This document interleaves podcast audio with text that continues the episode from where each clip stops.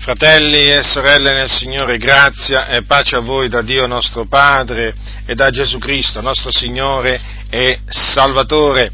Voi sapete che il peccato è entrato nel, nel mondo per mezzo di un solo uomo e questo uomo eh, era o fu Adamo, il primo uomo che Dio che Dio fece, cioè Adamo, che Dio fece a sua immagine e somiglianza, vi ricordo, vi ricordo questo perché il Dio fece solamente l'uomo a sua immagine e somiglianza, non fece, non fece gli animali per esempio a sua immagine e somiglianza, ma fece l'uomo a sua immagine e somiglianza.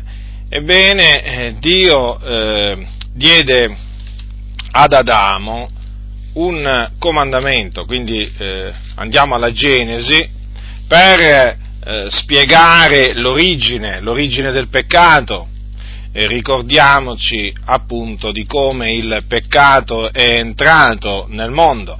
Il Dio prese l'uomo e lo pose in un giardino chiamato il giardino d'Eden perché lo lavorasse e lo custodisse. E Dio diede all'uomo eh, questo comandamento che è scritto al capitolo 2, versetto 16 del 16 e 17 della Genesi. Mangia pure liberamente del frutto d'ogni albero del giardino, ma del frutto dell'albero della conoscenza del bene e del male non ne mangiare, perché nel giorno che tu ne mangerai, per certo morrai. Dunque Adamo, eh, assieme a sua, eh, sua moglie Eva, potevano mangiare di qualsiasi, di qualsiasi frutto, liberamente, di qualsiasi frutto eh, che appunto c'era nel, nel, giardino dell'Eden, tranne appunto che eh, il frutto dell'albero della conoscenza del bene e del male. Qui il Signore pose un divieto assoluto, non lo dovevano eh, mangiare, perché nel giorno che il Signore disse ad Adamo, tu ne mangerai, per certo morrai. Ora il serpente il serpente, che era il più astuto di tutti gli animali de, che l'Eterno aveva, di tutti gli animali dei campi che il Signore aveva fatto, si accostò alla donna, si accostò alla donna e con la sua astuzia la sedusse. La sedusse e quindi la donna prese del, eh, del frutto dell'albero della conoscenza del bene e del male, ne mangiò e ne dette anche a suo marito che era, che era con lei, e Adamo quindi ne mangiò. E allora si apersero gli occhi ad ambedue e si accorsero che erano ignudi, già perché fino a quel momento io, eh, diciamo, eh, sia Adamo che Eva eh, non avevano avuto vestiti, vestiti addosso. E quindi per coprire la loro nudità si cucirono delle foglie di fico e se ne fecero delle, delle cinture. E ecco come il peccato, ecco come il peccato dunque è entrato nel, eh, nel mondo tramite Adamo. E tramite il peccato è entrata pure, eh, pure la morte. E quindi la morte è passata su tutti gli uomini. Difatti dice tutti hanno peccato, sono privi della gloria di Dio. E poi è scritto anche che il salario, il salario del peccato è, eh, è, la morte, appunto perché essendo eh, che il peccato è entrato nel mondo, è evidente che anche il salario del peccato è entrato nel mondo e quindi, e quindi la morte. Ora, questo naturalmente è quello che eh, fece Adamo, cioè praticamente con la, sua, con la sua disubbidienza fece entrare il peccato nel mondo. Prima non esisteva in questo mondo il peccato e con, con Adamo entrò il peccato. E entrando il peccato è entrata anche la condanna. Difatti l'Apostolo Paolo dice che con un solo fallo la condanna si è estesa a tutti gli uomini. Badate bene, eh? La condanna si è estesa a tutti gli uomini, quindi a prescindere eh, la loro razza, il loro status sociale, a, a prescindere che siano uomini, donne, ebrei, gentili, la condanna si è estesa a tutti gli uomini. Ma c'è anche scritto che così, con un solo atto di giustizia, la giustificazione che dà vita si è estesa a tutti gli uomini. E prosegue sempre l'Apostolo Paolo, sto appunto leggendo dal capitolo 5 dell'Epistola di Paolo ai Romani, ho letto poco fa il versetto 18, adesso leggerò il diciannovesimo, poiché dice, siccome per la disubbidienza di un solo uomo i molti sono stati costituiti peccatori, così anche per l'ubbidienza ad uno solo i molti saranno costituiti giusti. Dunque, da un lato abbiamo Adamo, l'unico uomo tramite cui è entrato il, il peccato nel mondo e tramite il peccato la condanna si è estesa a tutti gli uomini, però dall'altro abbiamo un altro uomo, l'unico uomo Gesù Cristo, di cui la Bibbia dice che con un solo atto di giustizia la giustificazione che dà vita si è estesa a tutti gli uomini, o meglio, perché questo viene spiegato appunto da Paolo che cosa significa, che per l'ubbidienza di uno solo i molti saranno costituiti giusti. Dunque, come in virtù della disubbidienza di Adamo, eh, gli uomini sono stati costituiti peccatori, così anche per, in virtù dell'ubbidienza di, eh, di Gesù Cristo, i molti vengono costituiti giusti. Da un lato abbiamo eh, un fallo, quello appunto di Adamo, tramite cui la condanna si è estesa a tutto il genere umano, a tutti gli uomini, e dall'altro eh, abbiamo un atto di giustizia, un singolo atto di giustizia, appunto compiuto da Gesù Cristo, mediante il quale la giustificazione che dà vita si è estesa a tutti gli uomini.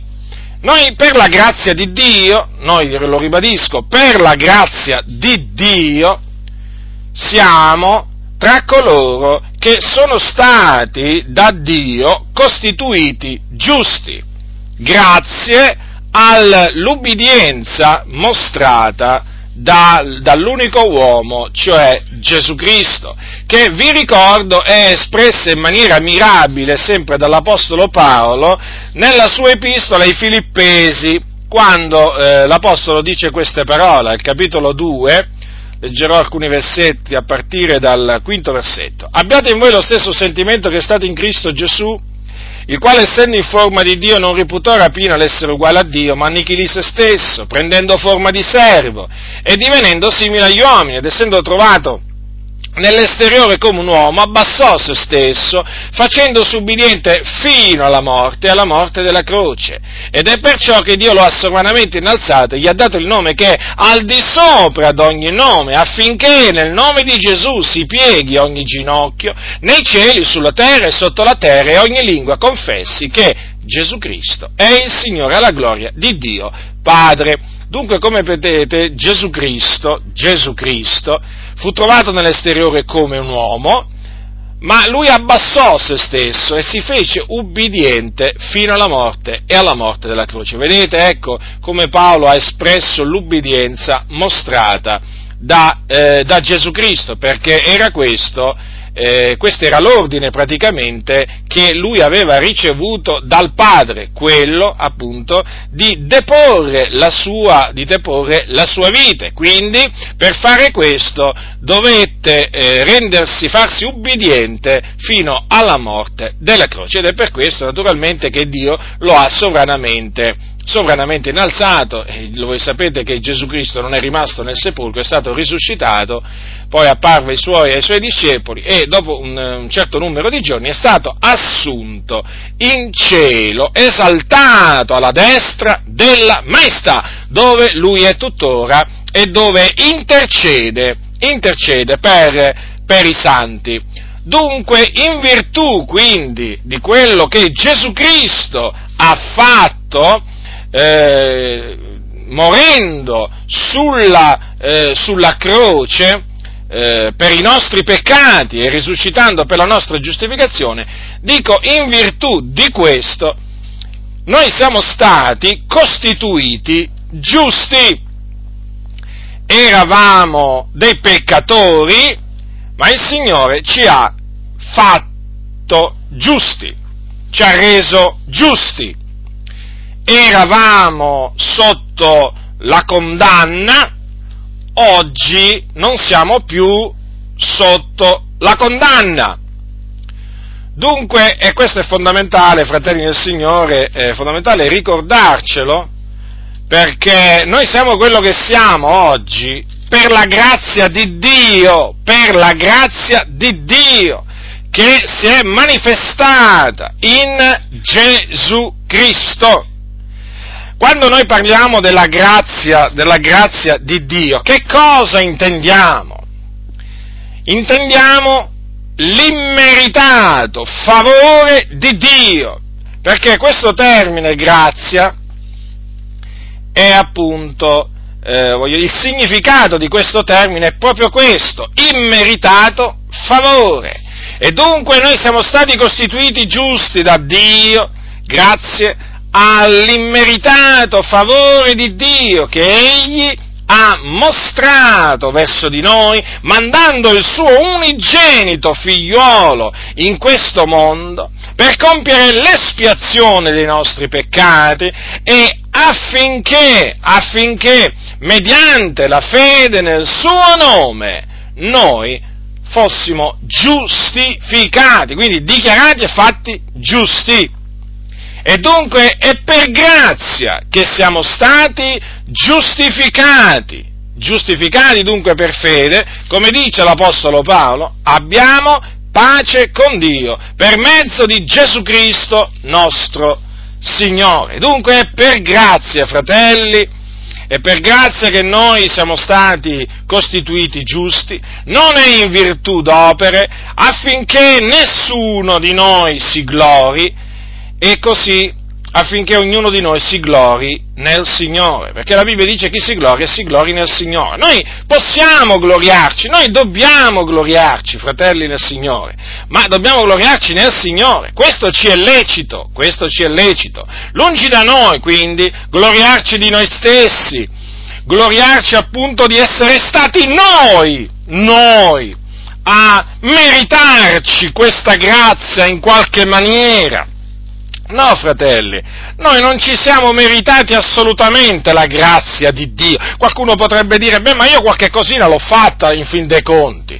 Certo, Gesù ha compiuto ogni cosa sulla croce, però vuoi togliermi anche quel briciolo di merito che penso, voglio dire, di aver avuto nella, nella salvezza dell'anima mia? Ascoltami, se ti è stato insegnato che tu hai un briciolo, dico un briciolo di merito nell'opera che il Signore ha fatto nella tua vita, devi sapere che sei stato ingannato.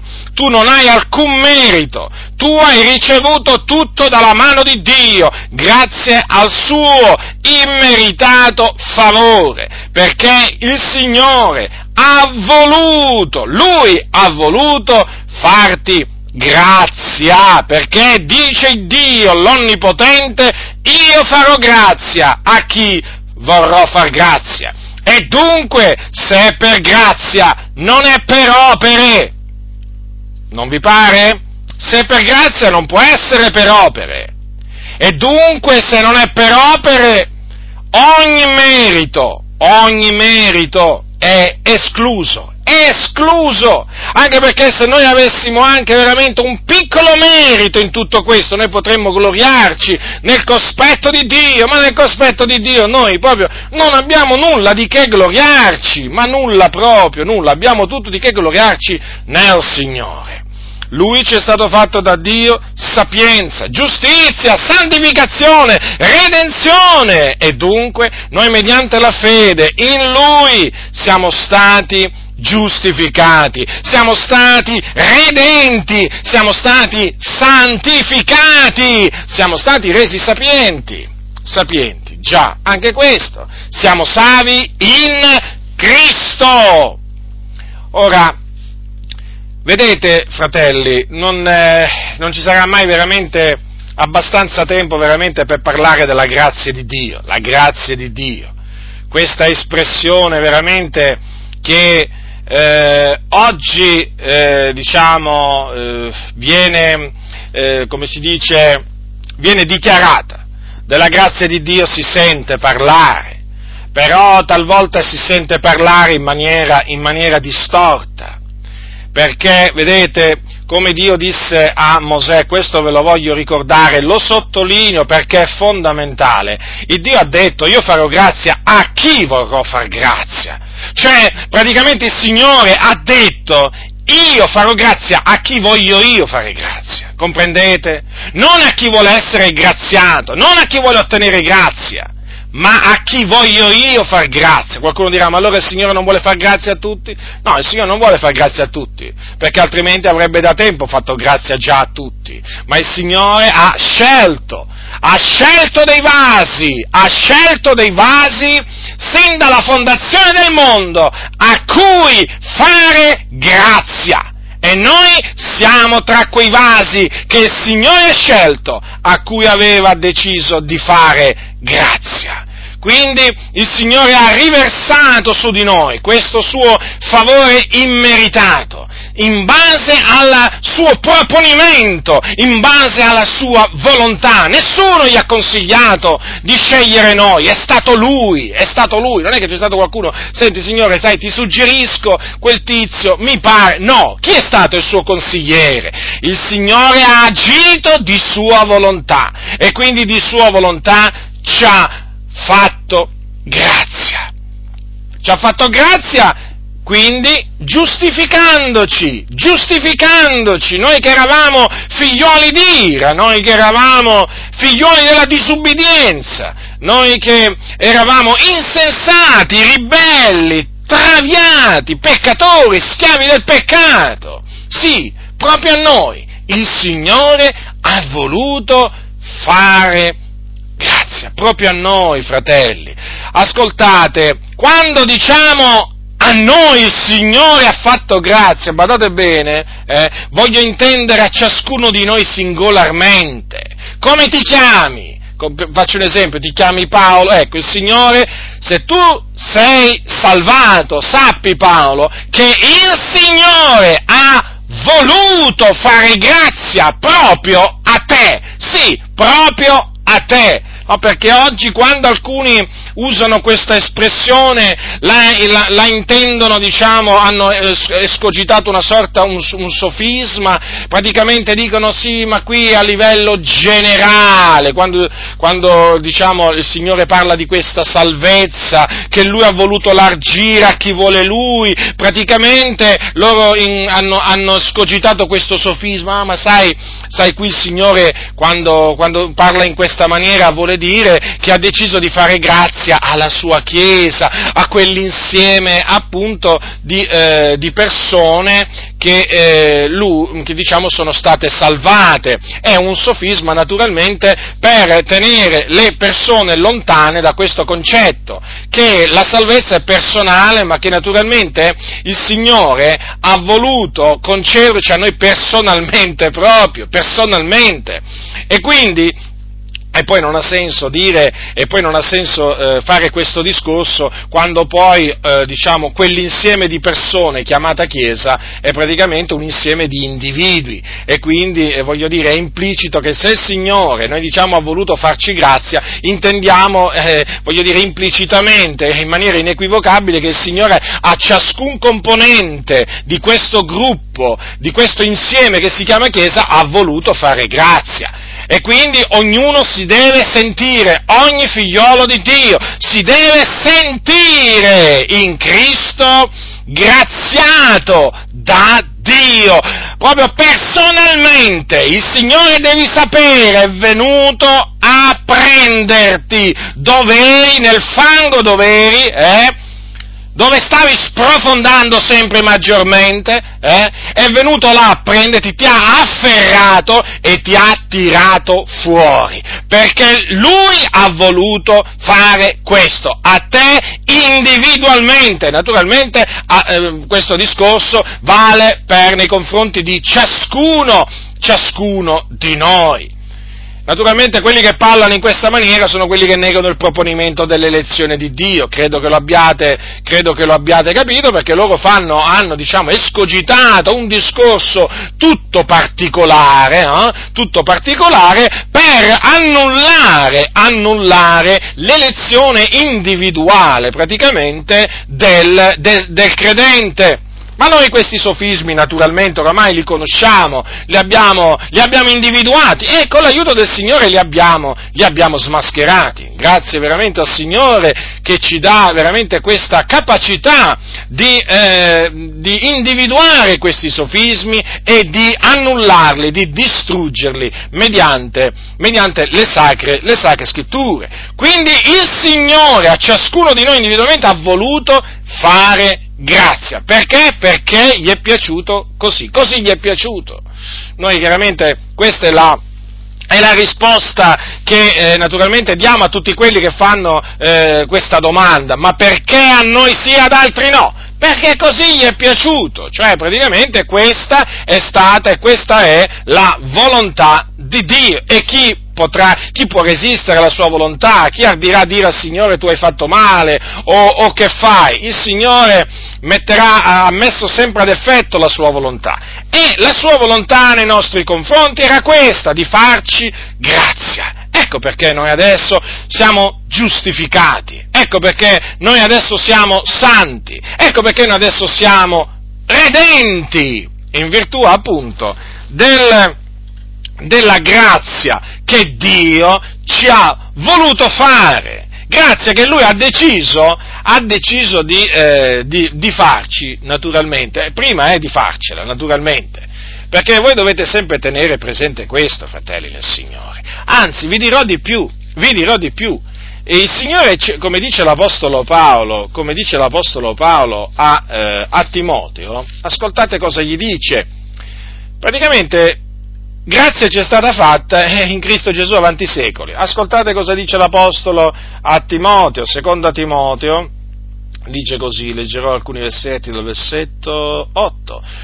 Capitolo 1. Non avere dunque vergogna della testimonianza del Signore nostro, né di me che sono in catene per Lui, ma soffri anche tu per l'Evangelo sorretto dalla potenza di Dio, il quale ci ha salvati e ci ha rivolto una santa chiamata non secondo le nostre opere, ma secondo il proprio proponimento e la grazia che ci è stata fatta in Cristo Gesù avanti i secoli, ma che è stata ora manifestata con l'apparizione del Salvatore nostro Cristo Gesù, il quale ha distrutto la morte e ha prodotto in luce la vita e l'immortalità mediante l'Evangelo. Avete notato dunque?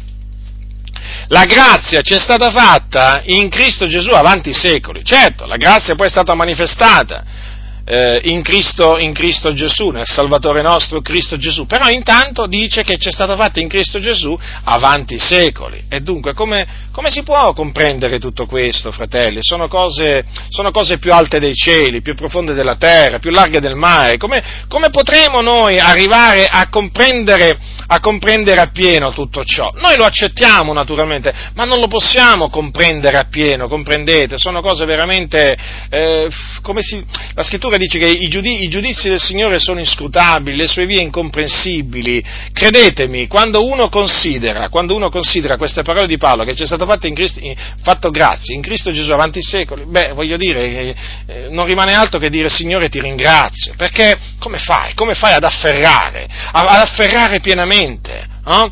Eh, diciamo tutto ciò, a comprenderlo appieno. Io dico, Signore, alzo gli occhi al cielo e dico, Signore ti ringrazio, perché a te è piaciuto farmi grazia in Cristo Gesù avanti i secoli, quindi avanti prima che il tempo iniziasse. Considerate, ecco perché appunto parliamo, parliamo del nostro nome che è stato scritto nel libro della vita, prima della fondazione del mondo, ecco perché la Bibbia parla di un'elezione, un'elezione di ciascuno di noi in Cristo avanti la fondazione del mondo, perché grazia ci è stata fatta in Cristo Gesù avanti i secoli. E dunque vedete alla luce di tutto ciò, fratelli, dov'è? Dov'è veramente il vanto? Dov'è il vanto? È escluso. È escluso in virtù del proponimento dell'elezione di Dio, appunto in base al quale noi abbiamo ottenuto grazia, grazia dal Signore. E dunque considerate sempre quello che siete alla luce, quello che siete ora, alla luce del proponimento dell'elezione di Dio, eh, che dipende appunto dalla volontà, dalla volontà di colui che, eh, che chiama e quindi dalla volontà di Dio. Consideratevi sempre persone che siete state scelte dal Signore, persone graziate da Dio, non fortunate, come alcuni vanno dicendo, ma noi siamo fortunati, noi siamo gente fortunata. Beh, qualche credente che dice che è fortunato lo dice eh, perché ci sono alcuni credenti che credono ancora alla fortuna. Eh, una, volta, una, volta, una sorella disse a me e a mio fratello, mi ricordo ancora, eh, e mi ricordo che stavamo andando al locale di culto e questa sorella ci incontrò, dato che eravamo assieme io e mio fratello, e ci disse, ah, voi siete fortunati. No, sorella, gli dissi, gli dissi subito, le dissi subito, noi non siamo fortunati, siamo graziati. Ecco, siamo graziati perché quello che siamo noi oggi non lo dobbiamo alla fortuna, come la chiamano alcuni la dea bendata, gli hanno dato questa espressione, noi dobbiamo tutto ciò che siamo oggi alla grazia, alla grazia di Dio, dell'Onnipotente, di colui che ha fatto tutte le cose, ma così considerate, considerate la grazia da chi c'è stata fatta, fratelli, da chi? Da colui che ha creato il cielo, la terra, il mare, tutte le cose che sono in essi. Cioè, riflettete, ma noi che cosa siamo davanti, davanti a Dio? Che cosa siamo? Ma se veramente le nazioni sono un nulla davanti al Signore, le nazioni, eh, attenzione, eh? ma noi che cosa siamo? Siamo proprio niente. Siamo niente, fratelli, siamo niente. Che cos'è l'uomo veramente? Che il Signore veramente si ricorda di lui, che, che vi ponga mente. Eppure, vedete, il Signore ha avuto riguardo a noi. Esseri così piccoli, essere così piccoli sulla faccia appunto della terra, che vi ricordo è il, diciamo, lo sgabello, lo sgabello dei suoi piedi, perché voi sapete che il cielo è il trono di Dio, ma la terra è lo sgabello dei suoi piedi. Ebbene, il Signore dall'alto della sua dimora, l'Onnipotente, colui i cui, diciamo che i cieli dei cieli non possono contenere, eh? Il Signore dall'alto ha voluto porre, diciamo, la sua affezione su di noi, su di noi che eravamo veramente traviati come tutti gli altri, e per graziarci, per graziarci, eravamo veramente, come si suol dire, dei condannati a morte, eh, eravamo proprio dei condannati a morte, ma il Signore ha voluto graziarci, e non è che ci ha graziati perché gli abbiamo chiesto la grazia, no, ci ha graziati perché Lui ha voluto graziarci, è diverso, è diverso, fratelli nel Signore. Difatti, ricordatevi le parole di Dio. Io farò grazia a chi vorrò far grazia, talché non dipende né da chi vuole né da chi corre, ma da Dio che fa misericordia a chi vuole Lui. Quindi, vedete, fratelli nel Signore, la scrittura spiega la scrittura e la scrittura naturalmente non annulla la scrittura chi coloro che annullano la scrittura sono quelli che usano i sofismi, sono appunto sono i bugiardi, sono i contenziosi, sono i disputatori, ma la scrittura, vi posso assicurare, non annulla la scrittura. E dunque, vedete, noi siamo graziati, io mi sento un graziato, nel vero proprio senso della parola, perché non meritavo proprio niente non meritavo proprio niente, come anche te, fratello, sorella, non meritavi proprio niente, ma proprio niente. No, perché qualcuno potrebbe dire, ma qualche cosetta in effetti avremmo potuto pure meritarla, ma che cosa meritevamo noi? Che in noi non c'era nulla di buono. Ah, ma qualcuno dirà, ma il Signore previde quello, qualcosa di buono che ci sarebbe stato in noi. Ma non è in virtù di questa cosiddetta previsione o diciamo come la chiamano alcuni, no? Preconoscenza. No, fratelli, assolutamente. perché grazia ci è stata fatta in virtù proprio del beneplacito della volontà di Dio, non in virtù di un qualche bene che il Signore intravide in noi. Assolutamente, fratelli. Teneteli ben presenti questi concetti per comprendere, per comprendere la grazia, la grazia di Dio che ci è stata fatta in Cristo Gesù. Dunque, naturalmente, alla base, alla base eh, di quello che noi siamo, naturalmente c'è la grazia, la grazia di Dio, il suo proponimento di farci grazia e naturalmente il sacrificio di Gesù Cristo, il Figlio di Dio, sacrificio espiatorio che era stato preordinato da Dio, quindi ordinato innanzi, eh, e poi naturalmente manifestato questo sacrificio espiatorio nella pienezza dei tempi, quindi quando Dio aveva decretato che doveva compiersi questo sacrificio. Ecco che nella pienezza dei tempi dunque Dio ha mandato il suo figliolo in questo mondo per compiere l'espiazione o la propiziazione dei nostri peccati affinché noi, mediante la fede nel nome di Cristo Gesù, per la grazia di Dio, fossimo giustificati. Sì, giustificati. Ora, dice l'Apostolo Paolo che dopo aver detto tutto ciò, che noi appunto, che, cioè che i molti saranno costituiti giusti, ecco che comincia, diciamo, un discorso tutto particolare, su cui, diciamo, mi voglio brevemente, diciamo, soffermare. Lui dice al versetto 20 al versetto 21, or la legge è intervenuta affinché il fallo abbondasse, ma dove il peccato è abbondato, la grazia è sovrabbondata, affinché come il peccato regnò nella morte, così anche la grazia regni mediante la giustizia a vita eterna per mezzo di Gesù Cristo, nostro, nostro Signore. Ora, perché a un certo punto sembra in effetti fuori luogo che l'Apostolo Paolo a un certo punto, vedete, sembra quasi interrompere, diciamo, bruscamente il suo, il suo discorso e, eh, perché tira fuori, diciamo, la legge, no? Cioè il motivo per cui la legge è intervenuta o il motivo per cui la legge è stata data da Dio. Ora, voi sapete che il Signore, eh, diciamo, diede la legge a Israele al Monte Sinai dopo che trasse gli israeliti dal, dall'Egitto.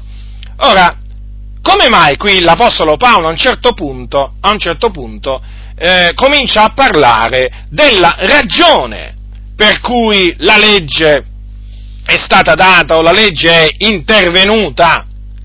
Per appunto sottolineare che il Dio ha dato la legge affinché il peccato o il fallo tramite la legge abbondasse, abbondasse eh, badate bene, badate bene che è così. Infatti, infatti, è proprio una volta che la legge è intervenuta che il peccato ha cominciato ad abbondare. Perché voi dovete sapere che, come dice sempre l'Apostolo Paolo ai, eh, in, un altro luogo, in un'altra epistola, e precisamente ai Corinzi, dovete sempre ricordare questo, che la forza del peccato è la legge. Dunque, dunque, con la legge il peccato si è fortificato. Cioè, con la venuta della legge, il peccato si è fortificato. Non si è indebolito, ma si è fortificato. Non è diminuito, ma è abbondato. Ma vedete l'Apostolo cosa dice? Ma dove il peccato è abbondato? La grazia è sovrabbondata, quindi l'immeritato favore di Dio è sovrabbondato. E lui, guardate, lui stesso, l'Apostolo, era un esempio, un esempio di grazia che era sovrabbondata in, in, lui. Difatti, a Timoteo dice così, io rendo grazie a colui che mi ha reso forte, a Cristo Gesù nostro Signore, dell'avermi egli reputato degno della sua fiducia, ponendo al ministero me, che prima era un bestemmiatore, un persecutore un oltraggiatore, ma misericordia mi è stata fatta perché lo feci ignorantemente nella mia incredulità, e la grazia del Signore nostro è sovrabbondata con la fede e con l'amore che è in Cristo Gesù. Notate dunque? Lui che si è definito il primo dei peccatori, eh?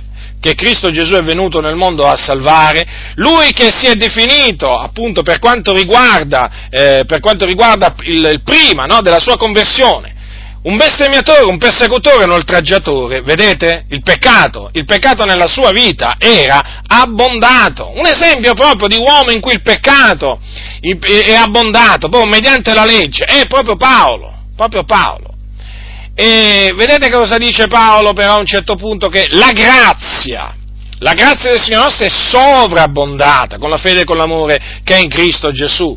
Dunque vedete la, la ragione per cui Paolo introduce questo discorso sulla legge, per esaltare, per esaltare, per continuare ad esaltare la grazia di Dio che è sovrabbondata, appunto dove il peccato abbondava, affinché come il peccato regnò nella morte, così anche la grazia regni mediante la giustizia vita eterna per mezzo di Gesù Cristo nostro Signore. Dunque prima il peccato regnava nella morte, adesso invece c'è la grazia che regna, che regna mediante la giustizia, la giustizia di Dio basata sulla fede in Cristo Gesù e regna a vita eterna per mezzo di Gesù Cristo. Dunque lo scopo per cui l'Apostolo Paolo ha introdotto, eh, apparentemente così bruscamente, così sembra fuori di luogo, no? fuori, fuori di luogo questo,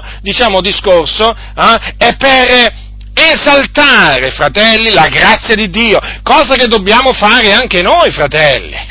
Noi non dobbiamo esaltare noi stessi, noi dobbiamo o, altre, o, o il libero arbitrio, eh, c'è anche questo naturalmente, c'è anche questo, diciamo, da dire, perché alcuni, alcuni eh, quando li sentite parlare pare, pare che esaltino veramente, eh, totalmente, eh, diciamo, il Dio per la sua grazia, e poi a un certo punto, a un certo punto tirano fuori il libero arbitrio. Eh, ecco, vedete?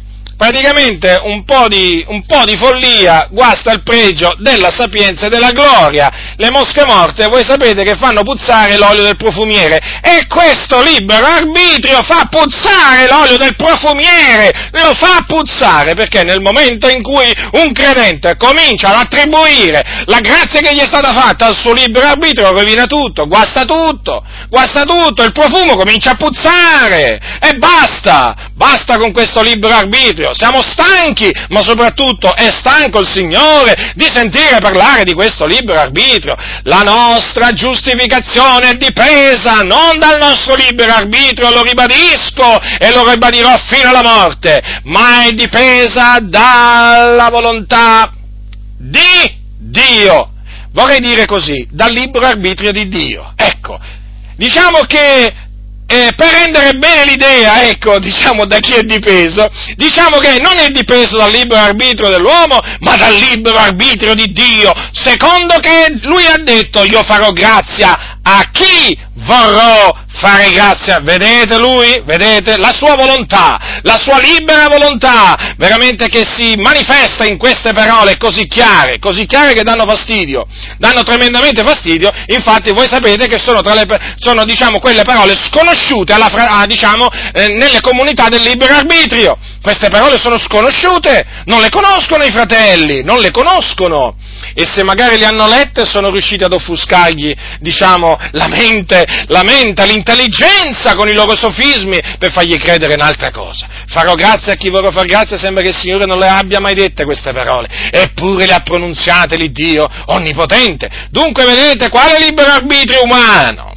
Semmai, semmai noi siamo stati giustificati grazie al libero arbitrio di Dio, certo perché Dio è libero di fare grazia a chi vuole Lui, è libero di scegliere chi vuole Lui. E dunque sei stato scelto, o meglio, sei stato giustificato, allora sei stato scelto. Se sei stato scelto, sei stato scelto appunto grazie appunto alla volontà, alla volontà di Dio. Non sei contento? Non sei contento? Non dirmi che sei scontento, non dirmi che questa è una cattiva notizia, perché guarda se c'è una buona notizia è proprio questa Guarda, ti posso assicurare che se c'è una buona notizia è proprio questa, che noi siamo stati giustificati grazie veramente al proponimento, al proposito di Dio, in base quindi alla sua volontà. Perché voglio dire, eh, che cosa c'è, eh, voglio dire, di più bello, no? Che sapere che il Dio, il Creatore, ha voluto giustificare proprio te, sì, proprio te. È una cosa grandissima, è una cosa veramente meravigliosa. Tutto ciò fortifica, fortifica la fede, fortifica la fede e quindi fortifica l'uomo interiore. E soprattutto tutto ciò porta gloria, gloria a Dio, perché esalta la grazia, la grazia salutare dell'Iddio vivente. Ora dunque, noi siamo stati giustificati per la grazia di Dio, in virtù del suo proponimento, e quindi siamo stati anche affrancati dal peccato, liberati dal peccato. Ora, dunque, il fallo, il peccato abbondava, ma dove il peccato è abbondato, la grazia è sovrabbondata. Quindi noi adesso siamo nella grazia, siamo sotto la grazia. E l'Apostolo Paolo continua, continua. Che diremo dunque? Capitolo 6 dei Romani, capitolo 6 dei Romani. Che diremo dunque? Ponete molta attenzione ogni qualvolta l'Apostolo Paolo fa questa domanda, perché la fa spesso nelle sue epistole, diverse volte. Che diremo dunque? Che dunque? Rimarremo noi nel peccato onde la grazia abbondi? Allora, fa due domande. La prima, che diremo dunque? Allora fa un'altra domanda. Rimarremo noi nel peccato onde la grazia abbonda? Già, perché qualcuno potrebbe dire, no? potrebbe arrivare a questa conclusione. Beh, ma se la grazia sovrabbonda dove il peccato abbonda, beh, voglio dire, continuiamo a peccare. Continuiamo a darci al peccato. Allora l'Apostolo Paolo, ecco perché fa questa domanda. Rimarremo noi nel peccato onde la grazia abbondi? Così non sia. Vi ricordo che così non sia, è il contrario di amen. Amen significa così sia. E qui invece vedete che Paolo dice così non sia. Vedete, ci sono delle domande o ci sono delle dichiarazioni che si sentono anche nelle comunità, eh? Guardate bene, anche nelle comunità. Soprattutto affermazioni. Eh, a cui proprio bisogna dire così, così non sia.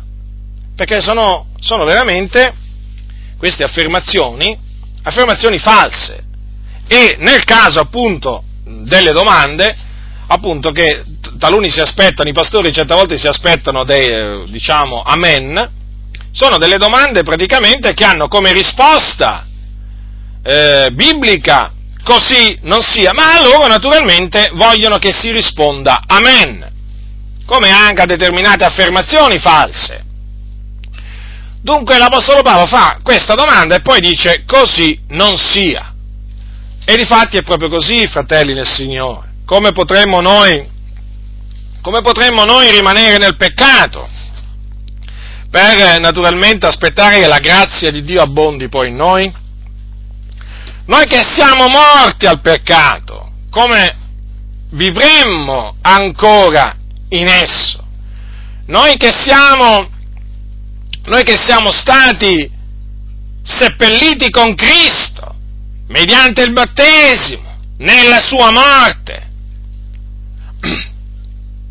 Come possiamo pensare di continuare a vivere una vita nel peccato, a servizio del peccato? Eh? Non possiamo, fratelli, pensare una cosa del genere, perché noi siamo morti,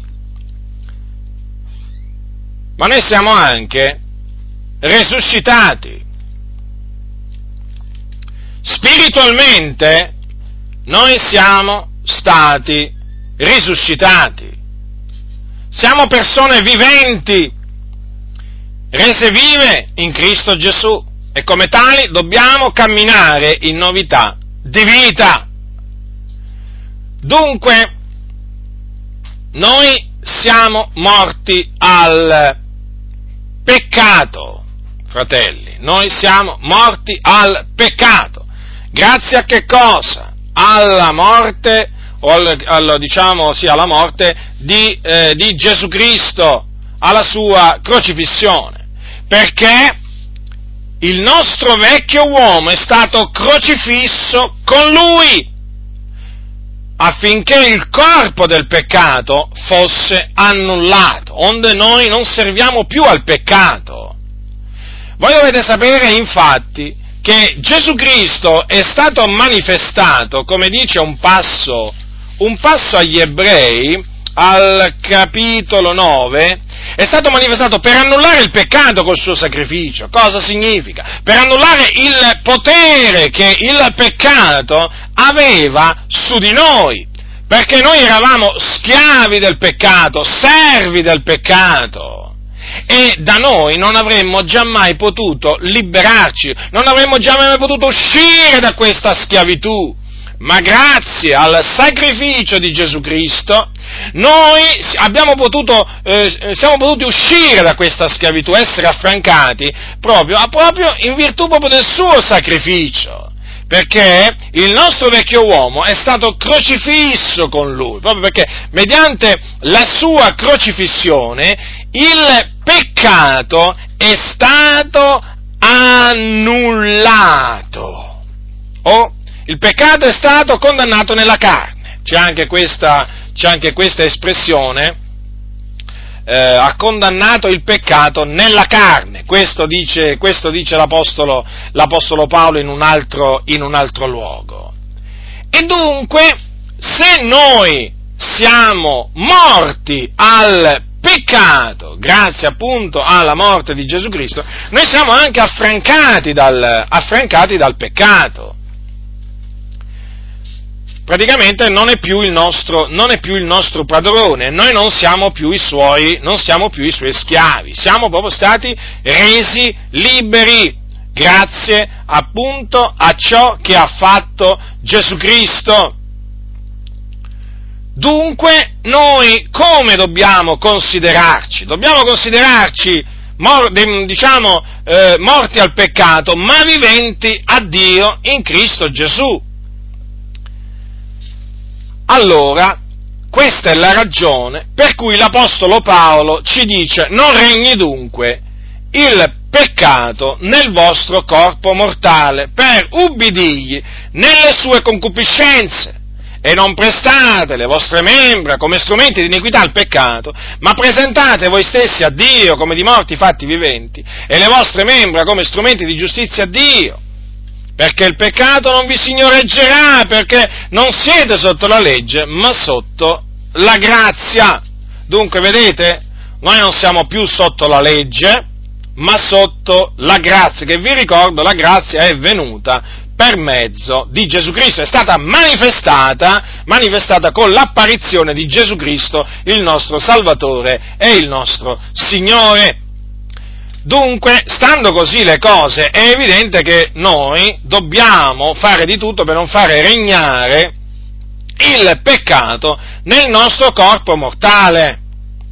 Dobbiamo studiarci di non prestare le nostre membra come strumenti di iniquità al peccato.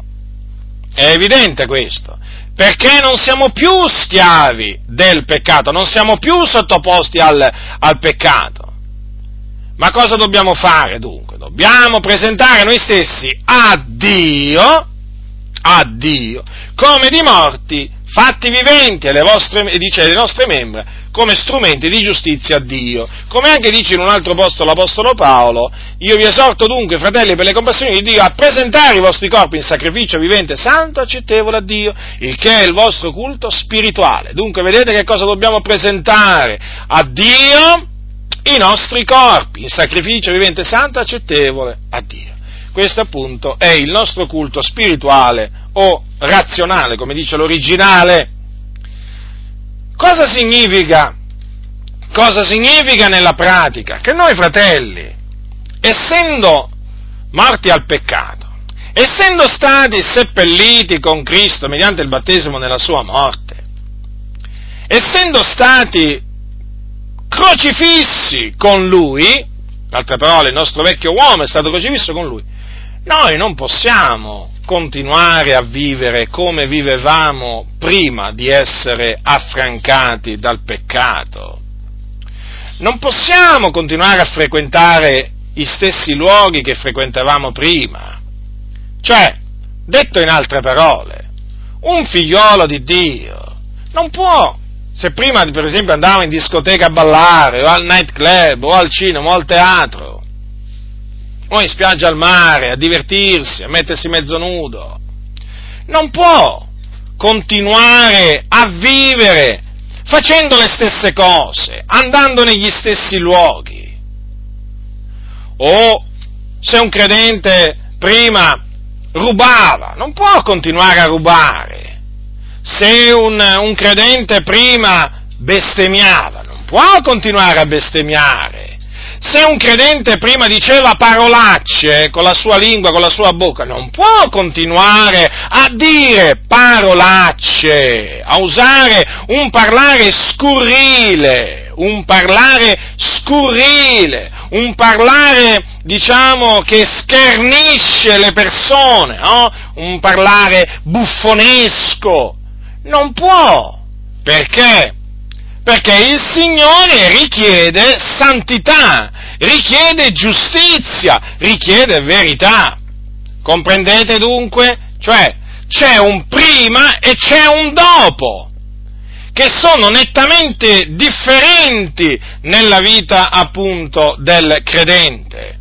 Il prima, mi riferisco al periodo vissuto sotto il dominio del peccato, chiaramente era un periodo, è stato un periodo che uno ha vissuto nelle tenebre, non aveva la luce, la luce del Signore, era schiavo del peccato, non poteva fare a meno di peccare, non poteva fare a meno di frequentare certe, certe compagnie, certe amicizie, non poteva fare a meno di compiere atti, eh, diciamo, eh, iniqui di ogni, di ogni, genere, non poteva fare a meno di bestemmiare, non poteva fare a meno di parolacce, di offendere, di oltraggiare, di calunniare, voglio dire, non poteva fare a meno di, di vestirsi in una, certa, in una certa maniera, diciamo in maniera indecente e così via, ma c'è anche un dopo. Eh, consideriamoci il prima, ma consideriamo anche il dopo. Come deve essere un credente dopo che il Signore lo ha salvato dal peccato? Deve avere una condotta totalmente diversa.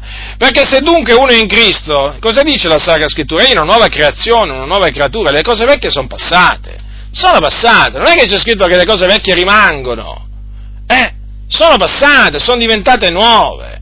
E dunque, e dunque, fratelli, noi come figlioli di Dio, come persone affrancate dal peccato, non possiamo, non possiamo continuare a vivere peccando, pensando che in questa maniera la grazia di Dio abbonderà nella nostra vita. Comprendete? Perché se noi parlassimo così, ragionassimo così, noi ci illuderemmo, ci illuderemmo, ci inganneremmo profondamente perché non è così, fratelli nel Signore. Dice l'Apostolo Paolo eh, in, un, in un passaggio, se vivete secondo la carne voi morrete. Non è che c'è scritto se vivete secondo la carne voi vivrete, ma voi morrete. Quindi nessuno di noi si deve, si deve illudere. Le membra, fratelli, vedete che in questo capitolo, il capitolo 6 dei, dei, Romani, l'Apostolo Paolo parla di questo servizio che noi appunto dobbiamo prestare a Dio tramite le nostre, le nostre membra. Cioè noi dobbiamo mettere le nostre membra, le membra del nostro corpo al servizio di Dio, al servizio della, della giustizia, come prima di convertirci noi mettevamo le nostre membra al servizio del peccato, dell'ingiustizia, dell'impurità e così via. Adesso dobbiamo mettere queste stesse membra al servizio di Dio, al servizio della giustizia, perché questa è la volontà di Dio, fratelli. Questa è la volontà di Dio, non è la volontà di un uomo, questa è la volontà di Dio.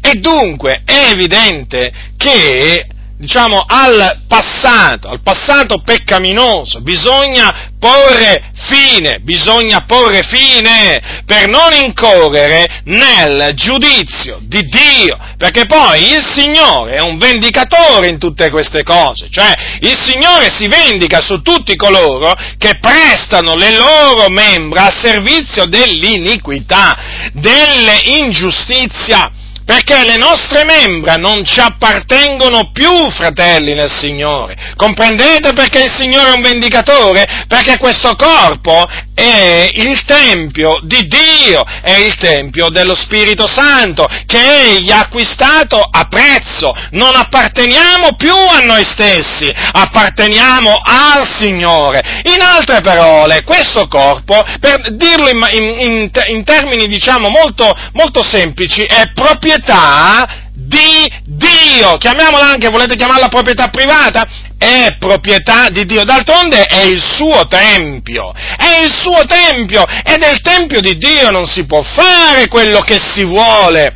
Voi immaginate ai giorni, ai giorni, di Gesù, ma voi pensate che il Tempio di Dio che era a Gerusalemme, voi sapete che a quel tempo c'era ancora questa costruzione, questo edificio che si chiamava appunto il Tempio, il tempio eh, e che era chiamata la casa di Dio. Ora, voi pensate che il Tempio a Gerusalemme poteva essere adibito a qualsiasi cosa? Cioè, voi pensate che nel Tempio si potesse fare qualsiasi cosa? Voi pensate che le stanze nel Tempio potevano essere usate a piacimento o diciamo a discrezione dei Leviti? Praticamente ci si poteva fare tutto quello che si voleva? Eh? Pensate che nel Tempio ci si poteva andare a, prostituire? Pensate che nel Tempio ci si poteva andare in calzoncini corti, magari, e magari col petto di fuori? O non lo so io, pensate che nel Tempio a Gerusalemme, no, eh, voglio dire, insomma, ci si poteva comportare eh, come, mh, mm, come si voleva. No, fratelli, perché quella era la casa la casa di Dio e quindi eh, richiedeva quella casa onore, onore doveva essere onorata, doveva essere santificata, perché lì il Signore aveva posto il suo nome, quella casa appunto eh, era il, diciamo, l'abitazione, chiamiamola in questi, in questi, termini perché era chiamata la casa di Dio, anche se vi ricordo naturalmente che quantunque, ciò, quantunque Gesù, la, eh, Gesù chiamò la casa del Padre mio, vi ricordo che Dio non abita in templi fatti da manduomo, eh? Perché? Perché il cielo è il, tro- il suo trono e appunto la, eh, la, terra è lo sgabello dei suoi piedi. Ma quello eh, diciamo che vi volevo fare presente è che non è che eh, il Tempio di Dio a Gerusalemme poteva essere usato, diciamo, per degli scopi eh, che, diciamo, non portavano gloria, eh, gloria, a Dio. Cioè, praticamente, proprio, non è che nel Tempio ci si poteva andare, non lo so io, a giocare, fare qualche sport, eh, o... Cioè, il, il Tempio era un luogo santo, un luogo santo. Il Tempio, per esempio, non poteva essere eh, mutato in un, in un mercato. E, e, infatti voi sapete che quando fu trasformato in una casa di mercato, voi sapete che cosa avvenne? Avvenne che Gesù entrò nel Tempio, entrò nel Tempio e fatta una sferza di cordicelle, questo è scritto nella Bibbia, eh, in tutte le Bibbie, eh, in tutte le Bibbie questo è scritto, eh, anche in quelle cattoliche, eh, anche in quelle cattoliche, perché qui naturalmente adesso naturalmente si tocca il, l'aspetto, diciamo, come si suol dire, eh, l'aspetto economico, finanziario, praticamente che, che regna eh, la finanza, il commercio che oggi regna nelle, nelle, nelle comunità, che oramai sono delle, delle vere e proprie aziende, fatta una sferza di cordicelle, scacciò tutti fuori dal Tempio pecore e buoi, sparpagliò il denaro dei cambiamoneti e rovesciò le tavole, e a quelli che vendevano i colombi disse, portate via di qui queste cose, non fate della casa del Padre mio una casa di mercato. Allora, quella era la casa di Dio. Era stata mutata, diciamo, eh, in una casa di mercato, diciamo, in un mercato. Cosa che non si poteva fare secondo la legge. In questa maniera quella casa fu profanata. Fu profanata. Che cosa fece Gesù dinanzi a questa profanazione del Tempio dell'Iddio e Padre suo? Ecco che fe- compì una purificazione. Allora, come il Tempio, come il Tempio fatto di pietre, fatto, quel Tempio fatto di pietre morte, non poteva essere usato dagli ebrei a loro piacimento come volevano, per, fargli, per fare in esso quello che volevano, così, fratelli, il nostro corpo, che è il Tempio di Dio, la casa di Dio, non può essere adibito adibito, diciamo, a quello che vogliamo noi. Cioè, noi non possiamo fare del nostro corpo l'uso che vogliamo noi, ma dobbiamo farne l'uso che vuole Dio. Ecco perché la nostra bocca non può essere usata per dire parolacce, per oltraggiare, per mentire, per calunniare, no? O per denigrare le persone. Eh? No, No, no, e nemmeno per raccontare barzellette, non importa se, se pulite o sporche, sono cose che non devono essere sulla bocca dei santi. No, perché questa bocca fa parte del Tempio di Dio, è un membro che fa parte appunto, del, è una parte della, di questa casa, di questo, di questo Tempio che è santo, santo perché è stato santificato dallo Spirito di Dio e dunque, dunque, questo corpo io non lo posso portare là in spiaggia al mare o in una piscina o diciamo in questi luoghi dove bisogna andare, diciamo, mezzi nudi. Perché? Perché è il Tempio di Dio, è il Tempio di Dio, la casa di Dio. E portandola in questi luoghi, esponendola, diciamo in questa maniera, profanerei la casa di Dio. Comprendete dunque? Comprendete, fratelli, qual è il significato di questa, di questa espressione, no? quello di prestare le nostre membra al servizio, al servizio della, eh, de, della, giustizia per la nostra santificazione. Questo vuole, dire, questo vuole dire l'Apostolo Paolo, praticamente smettete di usare le vostre membra nella maniera in cui le usavate, le usavate prima.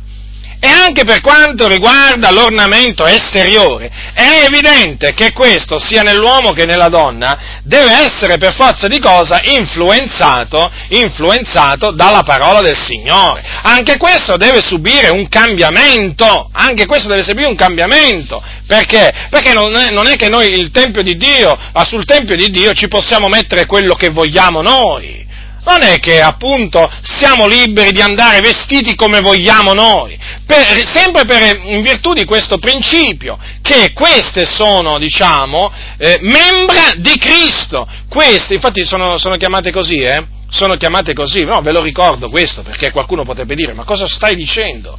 Cosa stai dicendo? Guardate, Guardate cosa dice l'Apostolo Paolo eh, quando ammonisce i santi di Corinto contro la fornicazione, li mette in guardia dalla fornicazione.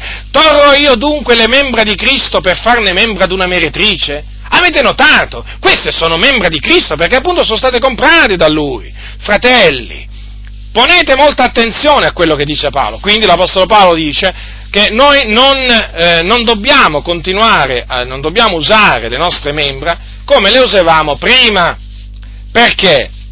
Perché le nostre membra, fratelli, sono membra di Cristo e quindi vanno messe al servizio di Cristo, al, se- al servizio della giustizia. Lo so, questo naturalmente, queste esortazioni parranno esagerate, parranno dettate da, da chissà quale fanatismo a una grande parte delle, delle, comunità di oggi, tra cui la stragrande maggioranza delle chiese pentecostali, quando sente parlare in questa maniera, grida allo scandalo, è come se avesse, senti, se, se avesse sentito una bestemmia.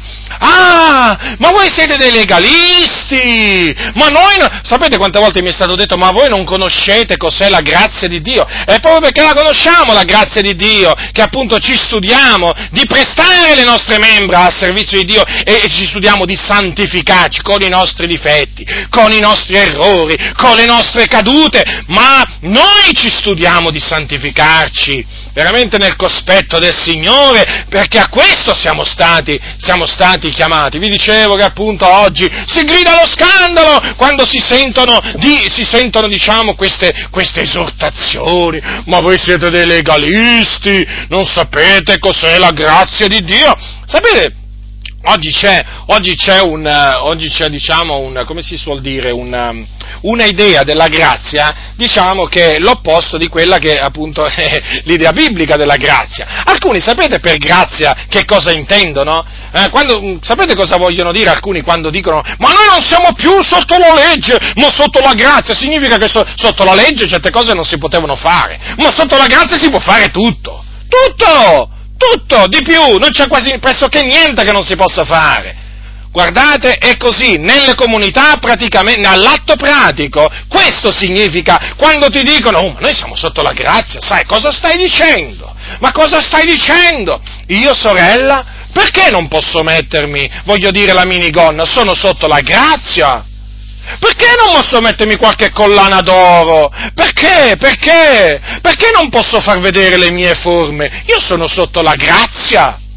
Ma perché non posso andare a mettermi in bikini al mare? Sono sotto la grazia. Ma quale grazia? Sei sotto la dissolutezza, non sotto la grazia. Tu hai mutato la grazia di Dio, sorella, in dissolutezza.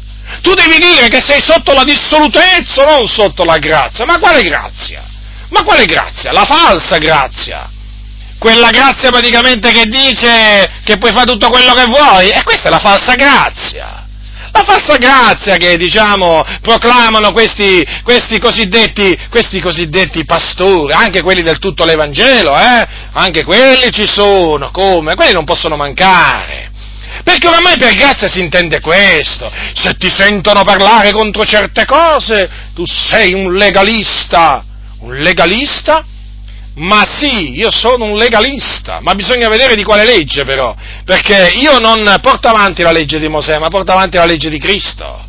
Quindi vada che sia legalista, ma attenzione, legalista nel senso che predico la legge di Cristo, quella che voi calpestate. Ma sì, ma datemi pure del legalista. Ma voi ricordatevi, siete dei libertini. Se io sono legalista, voi siete libertini. Perché praticamente non solo siete sfrenati voi, ma fate sfrenare il popolo. Siete un po' come Aron, cioè, diciamo, che lasciò sfrenare il popolo di Dio e appunto eh, il quale volle un vitello d'oro e andò per il vitello d'oro. Voi siete fatti nella stessa maniera voi siete fatti nella stessa maniera, siete dei libertini praticamente. Voi non, non, sapete cosa significa essere sotto la grazia. Voi sapete che cosa significa essere dissoluti, dati alla dissolutezza. Dati alla dissolutezza. Oggi addirittura c'è stato qualcuno che mi ha scritto, che mi ha scritto eh, offendendomi, offendendomi perché, ehm, perché ve, lo dico, ve, lo dico, ve lo dico perché perché ho ripreso, eh, diciamo, Corrado Salmè per avere fatto una battuta contro Abramo sul Viagra. Praticamente la conoscete, in internet, non sto qui a ripeterla, non mi va di ripetere queste stupidaggini che dicono queste persone, capito? Comunque ha fatto questa battuta durante una predicazione tirando fuori il Viagra, naturalmente eh, nei confronti di Abramo, che voi sapete ebbe diciamo, un figlio in età molto, diciamo, in età molto avanzata. Eh? E praticamente eh, mi, ha, mi ha redarguito, perché io non dovevo, non dovevo, come non dovevo? Non dovevo? Perché non dovevo? Ma se avete voi il libero arbitro, non ce l'ho pure io? Hm?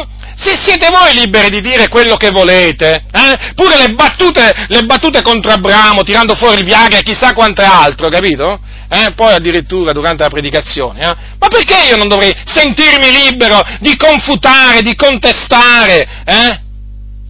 queste buffonerie, queste facezie? Perché? In virtù di quale, diciamo, voglio dire, per quale ragione? Per quale ragione?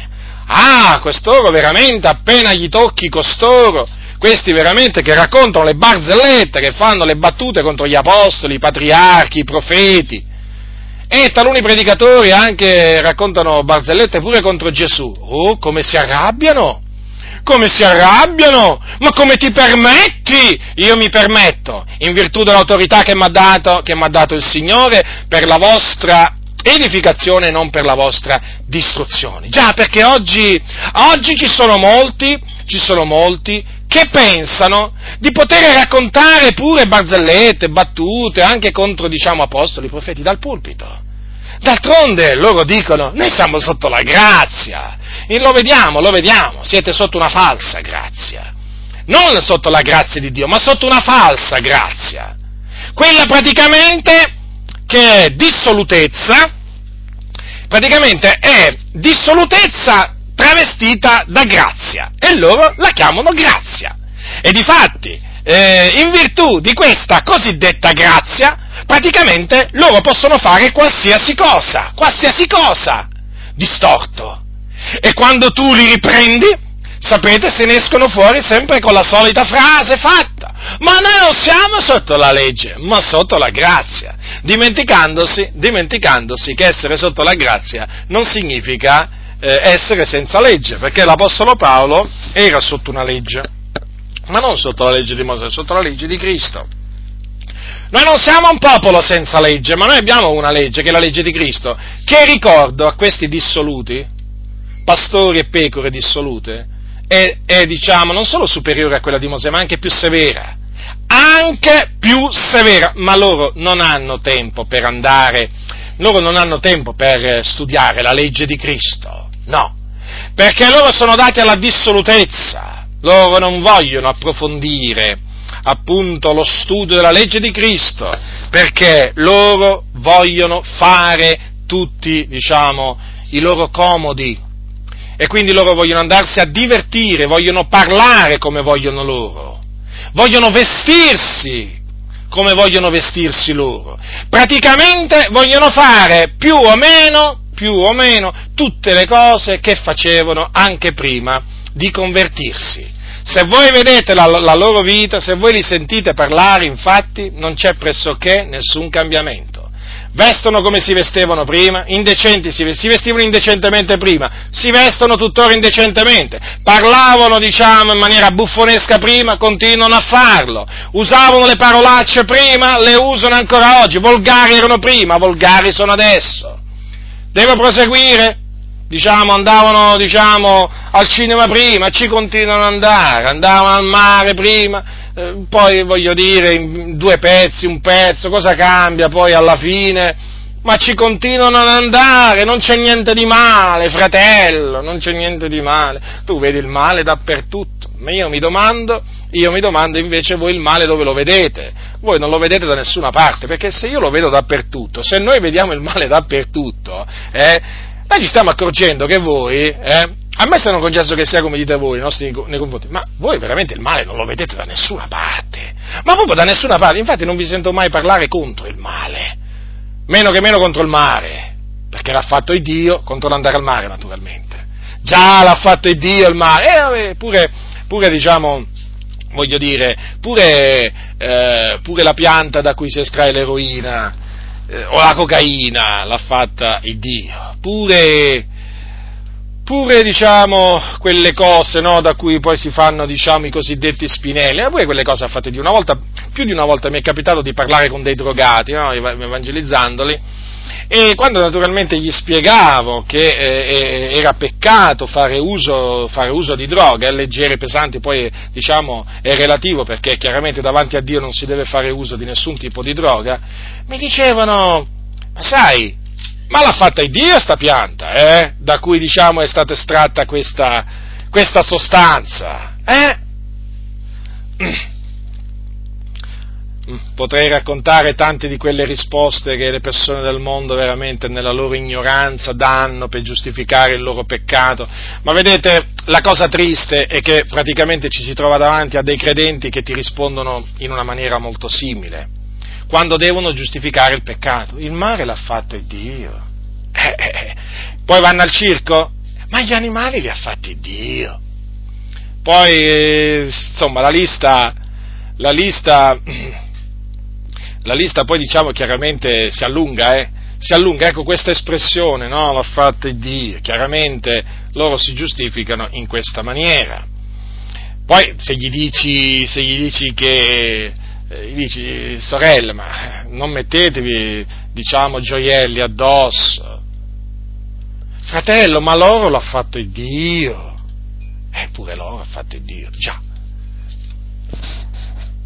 Già è vero, l'ha fatto Dio però eh, le collane le hanno fatte gli uomini. Eh, le collane, i braccialetti, hm? chi li ha fatti? Il Dio? No, li ha fatti gli uomini. Così il mare l'ha fatto il Dio, però il divertimento chiaramente l'ha creato, l'ha creato il nemico. Eh, la concupiscenza, la concupiscenza non è da Dio. Quindi il mare in se stesso, eh, il mare in se stesso non è male, ci mancherebbe, Dio vide tutto quello che aveva fatto, era molto buono. Ma il discorso è questo, se io vado al mare nel mese di, voglio dire, dicembre qui in Italia, no?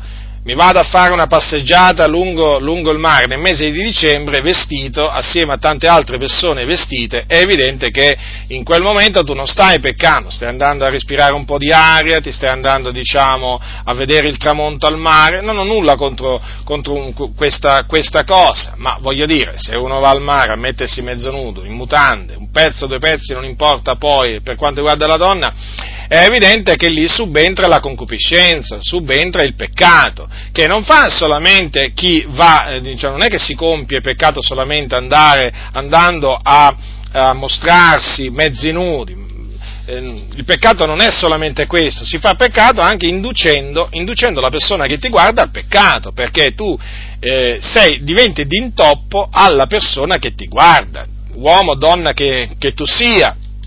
E dunque questo purtroppo oggi non viene, non viene, compreso, ma più che non viene compreso non viene, non viene accettato perché c'è questo senso di ribellione, c'è un sentimento di ribellione alla legge di Cristo, sì, proprio alla legge di Cristo.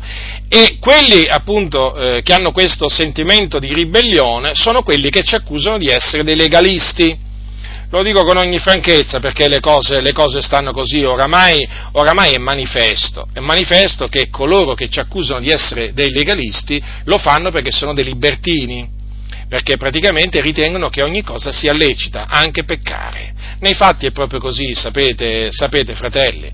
E potete, potete appurare poi quello, quello, che vi dico come, come al solito. Purtroppo è così, è una triste, è una triste realtà e io ve la, ve, ve la espongo. Quindi non siamo sotto la legge ma sotto la grazia, non significa appunto che abbiamo la libertà di peccare o di darci alla dissolutezza. Tanto è vero che l'Apostolo dice che dunque peccheremo noi perché non siamo sotto la legge ma sotto la grazia?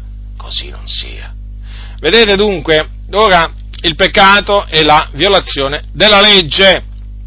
E dunque noi non possiamo prendere piacere nel peccato, non possiamo abbandonarci eh, al peccato, eh, diciamo, dicendo, vabbè, ma tanto non siamo sotto la legge, ma sotto, sotto la grazia. E no, fratelli nel Signore. Perché? Perché il peccato mena alla morte. Infatti, il passo di Paolo che vi ho citato prima è, se vivete secondo la carne, voi morrete, certo, perché il salario del peccato è la morte, sapete. Non è che il peccato ripaga con la vita, non importa quale sia la trasgressione, la violazione, il peccato, fratelli, ripaga con la morte. Difatti dice l'Apostolo Paolo, come, come, risponde a questa domanda, a questa ennesima domanda? Così non sia. Vedete? Non sapete voi, poi prosegue dicendo, non sapete voi che se vi date a uno come servi, per ubbidirgli siete servi di colui a cui ubbidite, o del peccato che mena la morte o dell'ubbidienza che mena la giustizia.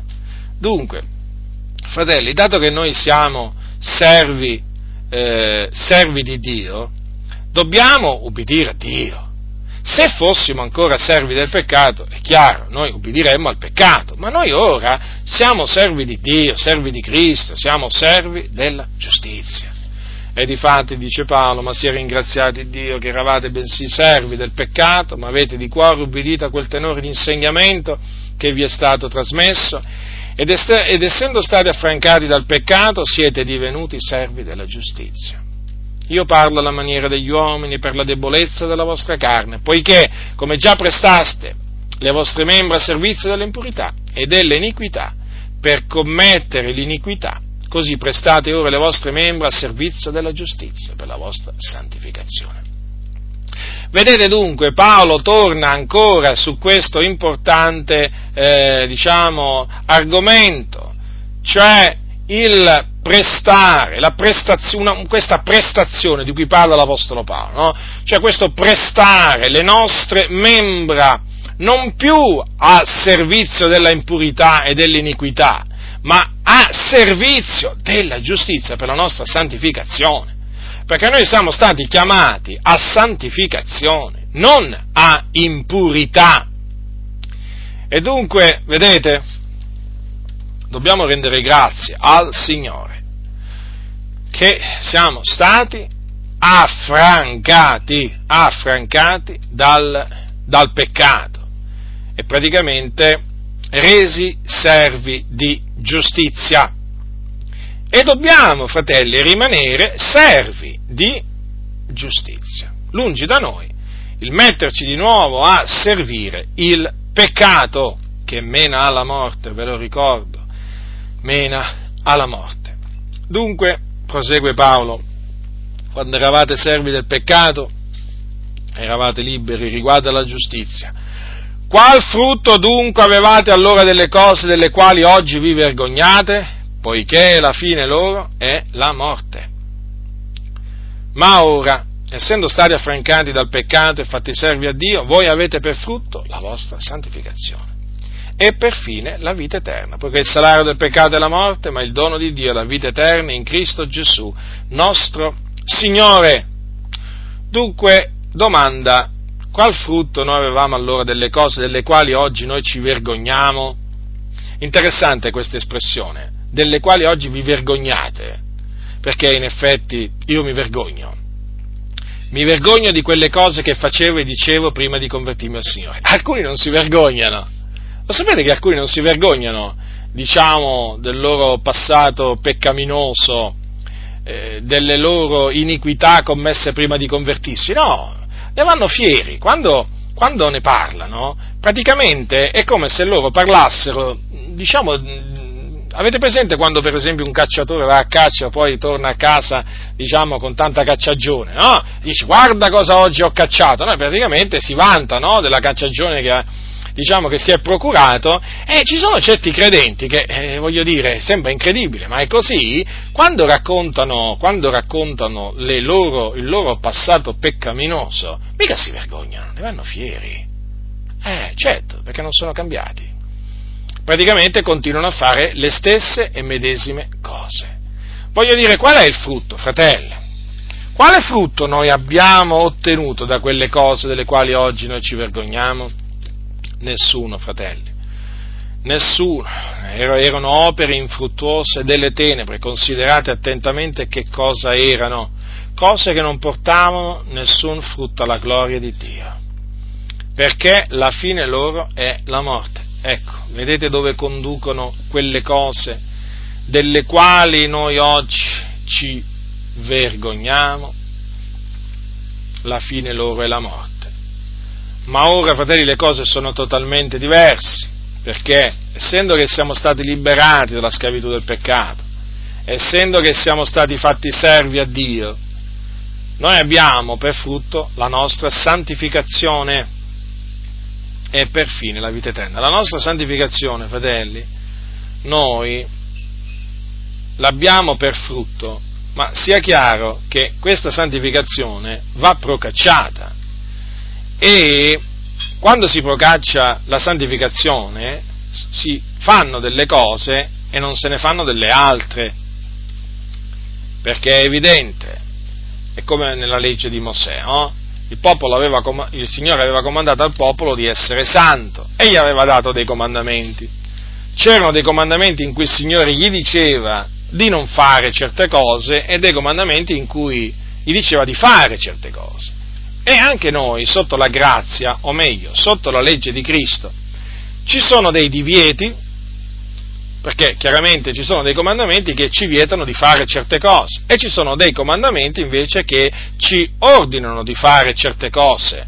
Dunque, da un lato dobbiamo evitare certe cose e dall'altro dobbiamo procacciare certe altre cose. Le cose non sono cambiate da questo punto di vista siamo sempre sotto una legge, però siamo sotto la legge di Cristo.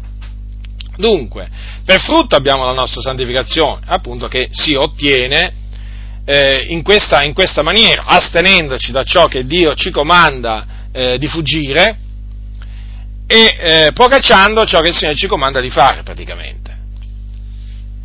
E ricordatevi appunto che senza la santificazione nessuno vedrà il Signore. Per fine, abbiamo la vita eterna. Perfino abbiamo la vita eterna, come dice l'Apostolo, come dice l'Apostolo Pietro, ottenendo il fine, dice in un punto, ottenendo il fine della fede, la salvezza, la salvezza, delle, la salvezza delle anime. Ora, è chiaro che noi abbiamo la vita eterna, ma per ereditare la vita eterna dobbiamo perseverare fino alla fine. E nel perseverare, fratelli, ci si santifica, perché non è che esiste una perseveranza senza santificazione. La perseveranza implica la santificazione, perché a questo noi siamo stati chiamati, a santificazione. Il Signore, in altre parole, ci comanda di essere santi come Lui è santo, perché Lui è santo. E quindi separati dal male ci dobbiamo astenere dal male, da ogni male apparenza. Badate bene anche a questo, eh? Quindi da ogni forma di male, ma anche da ogni male, da ogni male apparenza. Per quale ragione? Per piacere, per piacere al Signore, per piacere al Signore. Perché tenendo una condotta santa, noi appunto piaceremo al Signore, ma se terremo una condotta corrotta, eh, noi chiaramente dispiaceremo al Signore, anzi ci faremo il Signore nemico o ci faremo nemici del Signore. Perché? La Bibbia dice che l'amicizia del mondo, un esempio, eh, l'amicizia del mondo è l'inimicizia contro Dio. E dunque vedete quanto, quanto, è quanto è importante la santificazione. È appunto per fine la vita eterna. Ma per raggiungere questo, per raggiungere questo fine, eh, fratelli, c'è appunto un, un cammino, c'è un cammino davanti a ciascuno di noi, un arringo che noi dobbiamo percorrere e dobbiamo percorrere impegnandoci, impegnandoci appunto nella santificazione, che purtroppo è qualcosa di cui si sente parlare non tanto a dire la verità, ma quando se ne sente parlare, se ne sente parlare purtroppo sempre in termini generici. E questo perché? Questo perché c'è la paura, innanzitutto perché diciamo, la maggior parte dei pastori non si santifica, cioè dobbiamo dire le cose come stanno. Ormai la maggior parte dei pastori va al mare come se niente fosse, cioè si va a mettere con la propria moglie, diciamo, si vanno a mettere mezzi nudi, eh? cioè qui si portano pure la comunità, per si, considerate un po' voi, considerate un po' voi al mare, ci sono pastori che si portano l'intera comunità. E poi naturalmente si vede anche dalla loro vita quotidiana, non si santificano. Poi che cosa pretendete? Di sentire parlare di santificazione in termini precisi, dettagliati da queste persone? Sono dei buffoni, raccontano le barzellette, non sono persone serie, cioè eh, sono persone da cui, ti puoi aspettare, da cui ti puoi aspettare in qualsiasi momento buffonerie di qualsiasi, di qualsiasi genere, proprio prendono piacere, proprio nel buffoneggiare, sono cose da cui ci si deve astenere, ma loro sono i primi che lo fanno. Poi che cosa, vi, che cosa pretendete, fratelli? Che cosa pretendete da questi pastori? Che vi vengono a dire come ci si santifica, da che cosa ci si deve astenere? Ma se ci sono pastori che dal pulpito, eh, anche pastori del tutto l'Evangelo, questo lo voglio sottolineare, che è una vergogna, uno scandalo, eh, voglio dire, pastori che dicono dal pulpito io vado al cinema, vado al teatro, cioè, come se andassero a prendere l'acqua lì alla fontanella, io vado al cinema, vado al teatro, quando mi pare, capite? E poi, naturalmente, è, evide- è, diciamo, è inevitabile che noi che diciamo che queste cose non si devono fare veniamo subito etichettati come fanatici, legalisti e dire e, e, e così via. E dunque la santificazione, che è un, tre, un tema diciamo trattato dagli apostoli, eh, va procacciata, va procacciata appunto in, nel corso della nostra vita, fino a che avremo, avremo un alito di vita, dovremo procacciare la santificazione, la santificazione, fratelli nel Signore appunto conservando, conservando la vita eterna, perché ci è stata data la vita eterna, in noi c'è la vita eterna, e la dobbiamo, la dobbiamo conservare. Perché? Perché il salario del peccato è la morte, ma il dono di Dio è la vita eterna in Cristo Gesù, nostro, nostro Signore. Dunque, vedete? Vedete, fratelli, eh, si parla ancora qua di un, di un salario, no? del salario del, salario del peccato, che è la morte. Badate, questo lo vorrei diciamo, ricordare, che queste parole Paolo le ha scritte a noi. Eh? Allora, noi facciamo bene naturalmente a, ehm, a, citare queste parole quando evangelizziamo, lo faccio pure io tranquillamente, però fratelli, ricordatevi che queste parole l'Apostolo Paolo le ha scritte ai santi e quindi faremo bene diciamo, a prestare molta, molta, molta attenzione appunto a queste espressioni, il salario del peccato è la morte Perché? Perché io ho visto che quantunque ci sia scritto chiaramente che il salario del peccato è la morte, come vi ho detto e ridetto, qui pare veramente il salario del peccato sia un'altra cosa, eh, per molti pastori, sia la vita. Sia la vita, perché ormai il peccato per molti è diventato vita, vita. Infatti poi si vede, no? Si vede che non è così perché sono morti. Spiritualmente sono morti, sono morti, dei moribondi, dei moribondi. Credetemi, a livello spirituale sono dei moribondi, ma perché servono al peccato? È molto semplice. È molto semplice. Quando, quando loro parlano, si avverte, si avverte che non c'è la vita di Dio, non c'è quella vita, c'è la morte. Perché servono il peccato? Servono il peccato. E dunque, massima attenzione a queste parole, il salario del peccato è la morte. Dato che il peccato è la violazione della legge, quindi facciamo ben presente che cos'è peccato. Eh? che cos'è peccato. Bisogna spiegare in altre parole che cos'è peccato alla, alla fratellanza. Ci sono peccati, diciamo, di svariato genere, non è che esiste solo un tipo di peccato. E il salario di, di ognuno di questi peccati è la morte. Quindi non ci illudiamo, fratelli, non ci illudiamo. Come dice l'Apostolo Paolo, se vivete secondo la carne, voi morrete. Ma mentre da un lato il salario del peccato è la morte, e quindi non vale proprio la pena servire il peccato, perché servire qualcosa o qualcuno che ti ripaga con la morte non mi pare un, diciamo, un'iniziativa lodevole e, e, da, e, da, elogiare, no? Ma semmai da biasimare. Ma il dono di Dio è la vita eterna in Cristo Gesù nostro Signore. Dunque, vedete, abbiamo il salario, ma abbiamo anche il dono la vita eterna è il dono di Dio. Ci è stata data, l'abbiamo e la dobbiamo conservare, fratelli, fino alla fine. Dobbiamo conservare con l'aiuto di Dio questo, questo dono, questo eccellente dono appunto il Signore ci ha, eh, ci ha allargito in Cristo Gesù. Ora, questa esortazione, questa mia esortazione, questo mio insegnamento, con diciamo esortazione,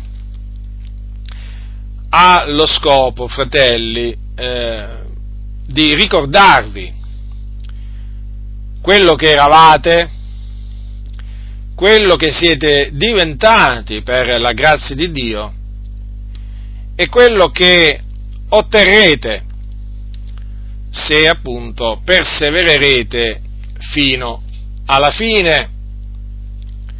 E quindi quello che otterrete se camminerete per lo Spirito fino alla fine, se procaccerete la santificazione fino alla fine, perché sapete, la fine di una cosa val meglio che il suo principio ci sono taluni che hanno iniziato bene e sono finiti male. Praticamente sono usciti dall'Egitto ma non sono mai entrati nella terra promessa, per usare un'espressione appunto facilmente comprensibile, perché durante, durante, il tragitto, durante il tragitto o si sono abbandonati alla fornicazione o all'idolatria o a empie, empie, empi mormorii insomma, si sono abbandonati e ad altri peccati, naturalmente, si sono abbandonati alla dissolutezza e essendosi abbandonati alla dissolutezza ed essendosi rifiutati di eh, ravvedersi, sono andati in perdizione. Le cose stanno così, D'altronde la Bibbia ci ammonisce del continuo, fratelli, ci ammonisce del continuo. Dice in un punto, chi pensa di stare ritto guardi di non cadere. E quando Paolo, quando Paolo parla ai santi di Corinto, a un certo punto gli dice, dopo avergli detto che della maggior parte di quelli che erano usciti dall'Egitto il Dio non si compiacque perché furono atterrati nel deserto, L'Apostolo dice queste cose avvennero per servire ad esempio a noi, onde non siamo bramosi di cose malvagie come coloro ne furono bramosi. Vedete dunque? E queste cose avvennero e sono state scritte per servire d'esempio. Sono state scritte per ammonizione di noi che ci troviamo negli ultimi termini dei tempi. Dunque, qual è l'ammonizione che noi riceviamo dalle, dai, diciamo, dai giudizi che sono piombati sugli israeliti eh, durante il loro diciamo, viaggio alla volta della terra, della terra, di Canaan? Qual è l'ammonizione? Eh, l'ammonizione è che bisogna vegliare, perché se ci metteremo al servizio del peccato, se ci metteremo al servizio del peccato, il peccato ci ripagherà con la morte e un'altra cosa, se ci metteremo al servizio del peccato, il Dio ci punirà, per come Dio punì gli israeliti che si abbandonarono al peccato. D'altronde il giudizio da cominciare dalla casa, dalla casa di Dio.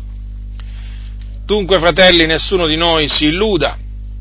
Vi ho ricordato appunto che esiste naturalmente un prima e un dopo e questo dopo implica un cammino di santificazione, un cammino di santità, un cammino in novità di vita, novità di vita, quindi una vita nuova, non più una vita vecchia, non una vita che assomiglia a quella di prima, ma una vita nuova.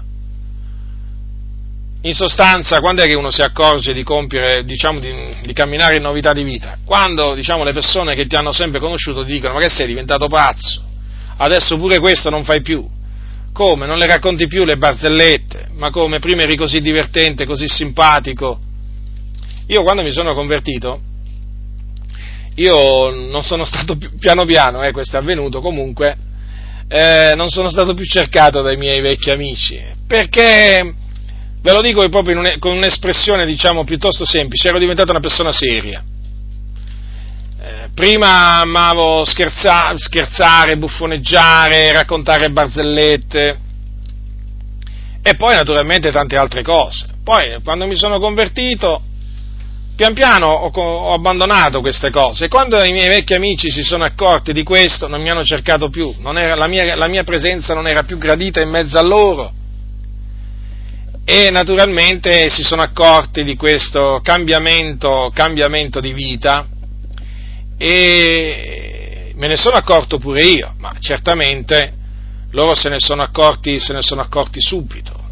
Perché? Perché, fratelli? Perché essendo stati affrancati dal peccato siamo divenuti servi, servi di Dio e dunque vi posso assicurare che i vostri, i vostri, conoscenti, i vostri parenti, una volta che voi diventate servi di giustizia, se voi procacciate la santificazione, se voi veramente mettete le vostre membra a servizio di Dio, si accorgeranno di, questo, di questa trasformazione nella vostra, nella vostra, vita.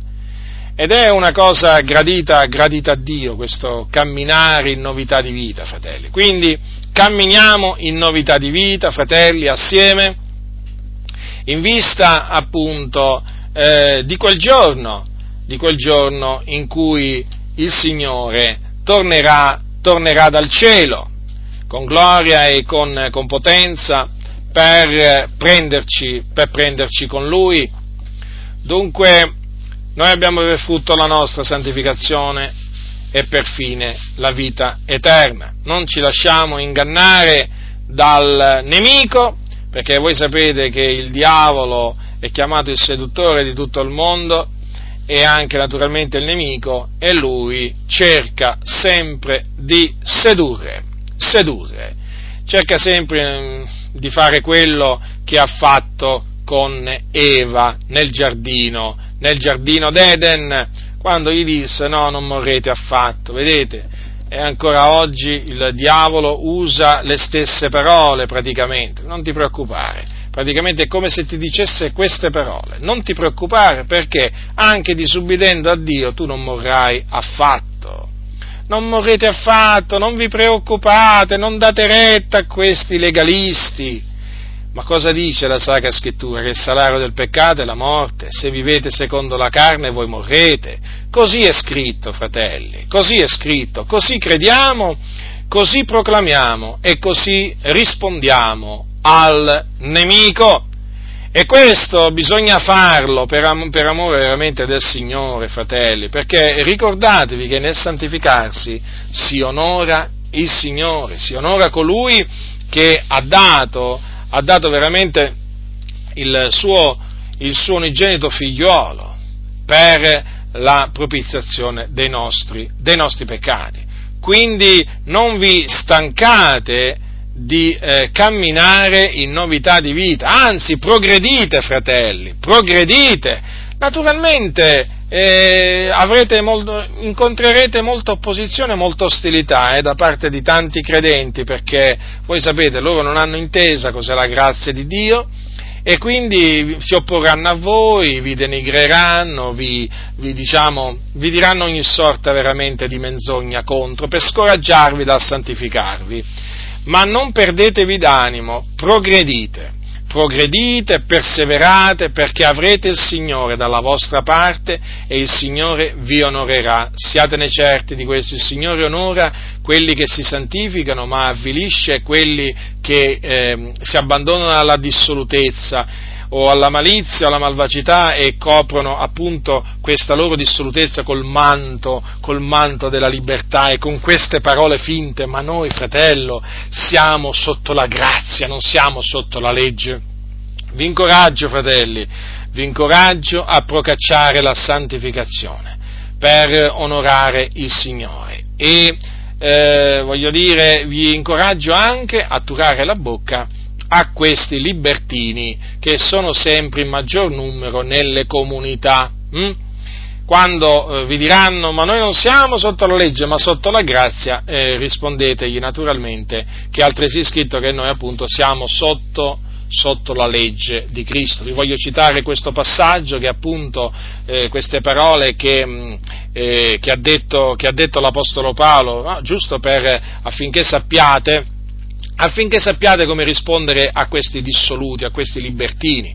Dice così, con quelli che sono senza legge mi sono fatto come se fossi senza legge, benché io non sia senza legge riguardo a Dio, ma sotto la legge di Cristo. Notate bene, benché io non sia senza la legge riguardo a Dio, ma sotto la legge di Cristo. Quindi noi siamo sotto una legge, la legge di Cristo, una legge severa, una legge a cui faremo, presta- eh, faremo bene eh, diciamo, ad osservare perché, lo ribadisco, la Bibbia dice che noi abbiamo per frutto la nostra santificazione e eh, questa santificazione si può, eh, si può ottenere solamente, solamente osservando, attenendoci alla legge di Cristo. Siate forti, i tempi sono difficili, veramente difficili, fratelli, ma con l'aiuto del Signore, con l'aiuto del Signore ce la possiamo fare, ce la possiamo fare, possiamo andare avanti e possiamo perseverare fino alla fine ed ottenere il premio della superna vocazione di Dio che è in Cristo Gesù. La grazia del Signore nostro Gesù Cristo sia con tutti coloro che lo amano con purità incorrotta. Amen.